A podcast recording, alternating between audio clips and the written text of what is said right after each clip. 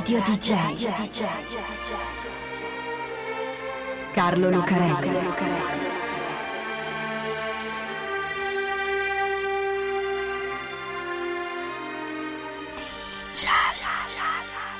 Carlo Lucarelli presenta Di Giallo, il radiodramma di Radio DJ.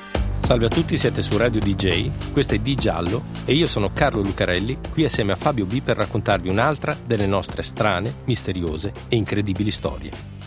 E ce ne sono alcune che sono davvero incredibili. Già lo sarebbero se fossero inventate, infatti le chiamiamo storie fantastiche. Quella del mostro di Frankenstein, per esempio, con il barone dottor Frankenstein che resuscita un morto. Una storia bellissima, scritta da Mary Shelley nel 1816. Una storia fantastica, credibile perché inventata. E allora? La storia di Robert E. Cornish, il Frankenstein moderno. Cos'è? È da un pezzo che molte delle teorie di Cesare Lombroso, che metteva in relazione i tratti somatici con il carattere stabilendo delle vere e proprie facce da delinquenti, individuabili fin dalla nascita, vengono ritenute infondate.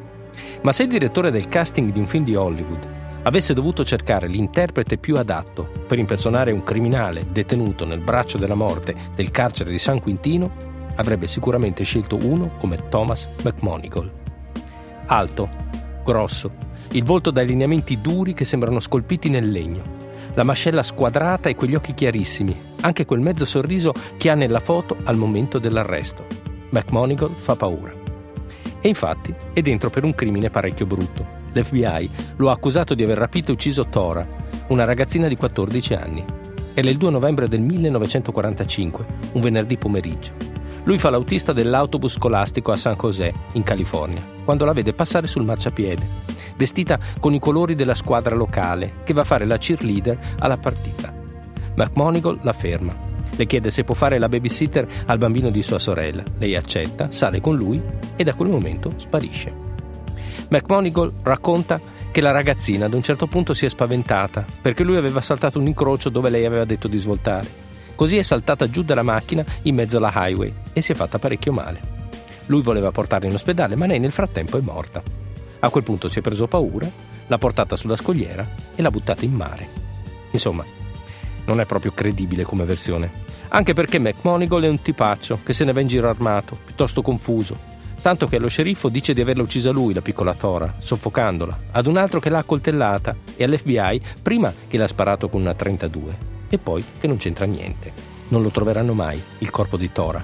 Ma tutto questo, più una serie di testimoni che li hanno visti insieme la sera, e più il fatto che sia sospettato anche di un altro omicidio, quello di Dorothy, 22 anni, confessato nello stesso modo confuso, convincono la giuria di avere di fronte un brutto serial killer all'inizio della carriera. E così viene condannato a morte mediante camera a gas. Ecco, è da lì, dal braccio della morte di San Quintino, che McMonigal scrive una strana lettera. È diretta ad uno scienziato che si chiama Robert E. Cornish. Al dottor Cornish, McMonigal chiede una cosa. Chiede che dopo che la legge lo avrà ucciso con il gas, lui, il dottore, lo resusciti. Ecco, se lo stesso direttore di casting di Hollywood avesse dovuto fare un film su uno scienziato pazzo alla Dr. Frankenstein, come attore, giusto, avrebbe scelto uno con il volto di Robert E. Cornish.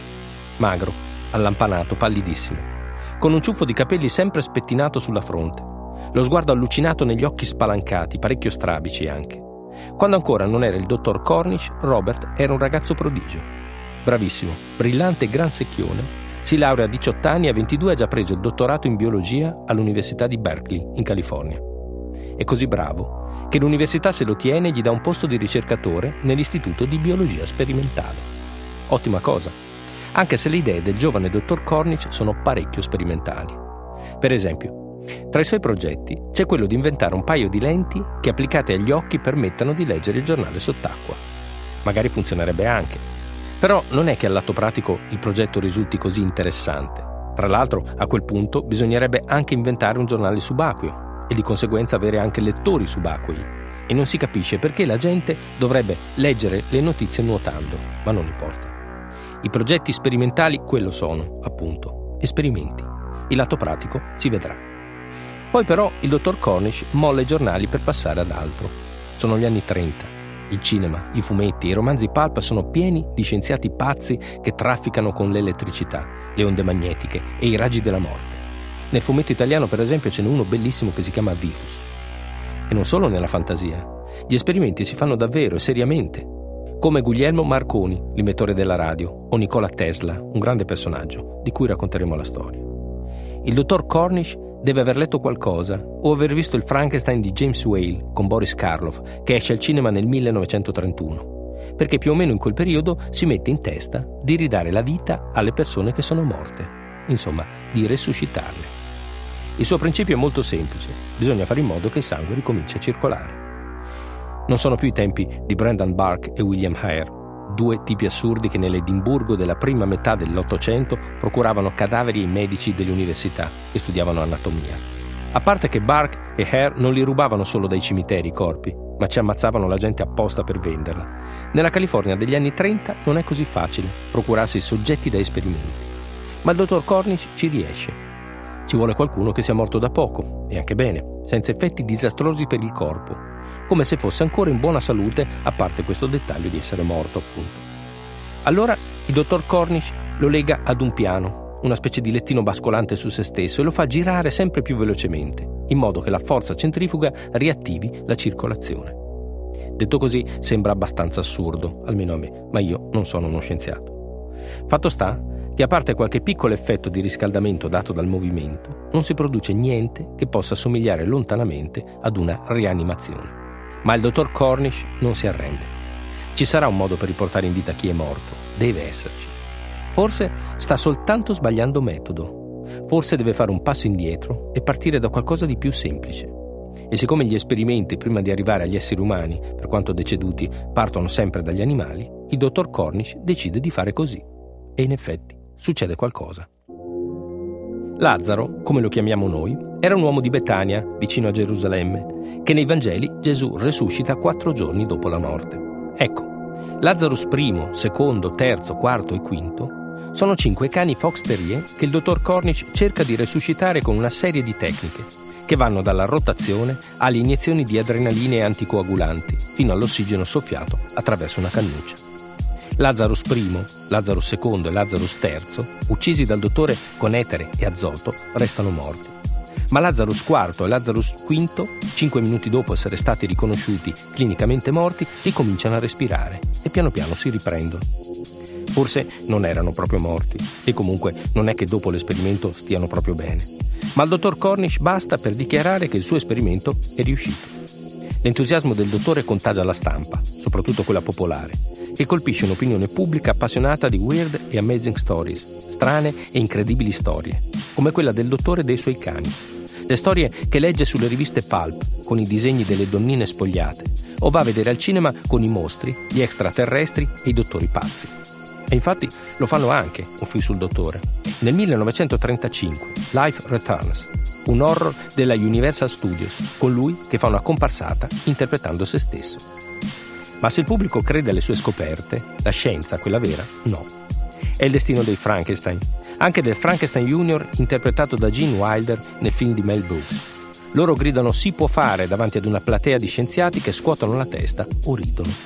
E non ci sono soltanto gli scienziati a scandalizzarsi per le ricerche del dottore.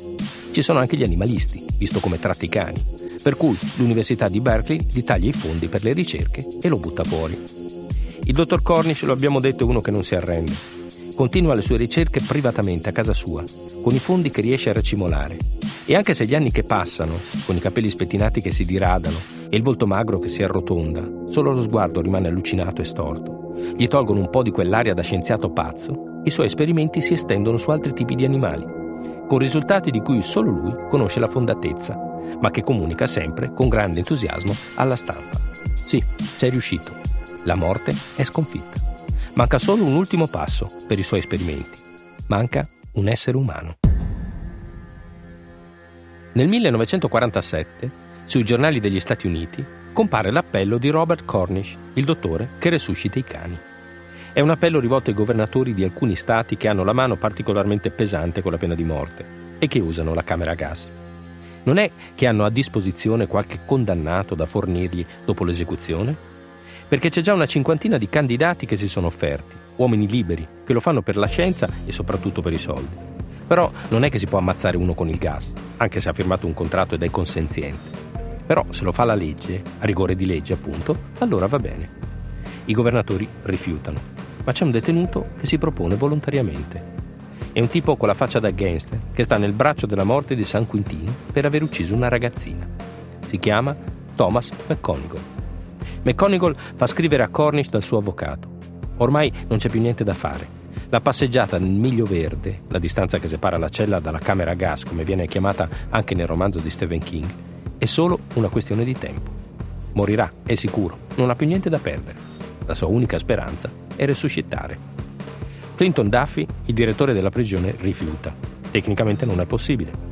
Dopo che il gas ha invaso la camera della morte, gli agenti devono aspettare almeno un'ora prima di poter entrare, questioni di sicurezza, e ci vuole un sacco di altro tempo per certificare la morte del condannato, sia dal punto di vista medico che burocratico. Insomma, impossibile disporre di un corpo in tempi brevi, anche volendo.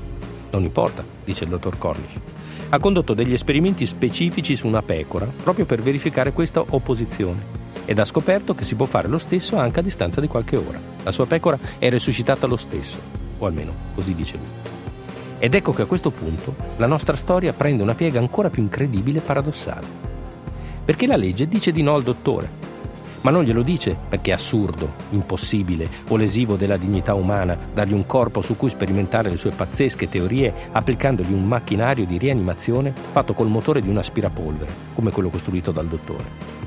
Il fatto è che si è aperto un problema legale. Metti che dopo essere stato ucciso nella camera a gas, quindi aver pagato il suo debito con la società per l'uccisione della piccola Tora, il dottore riesca a resuscitare McMonigal. Che si fa? Lo liberiamo? Perché per la legge americana non si può processare o punire due volte una persona per lo stesso crimine. Metti che ci riesce. Il dottor Cornish. Che si fa? Prendiamo i criminali, li ammazziamo, poi lui li risuscita, tornano fuori via da capo.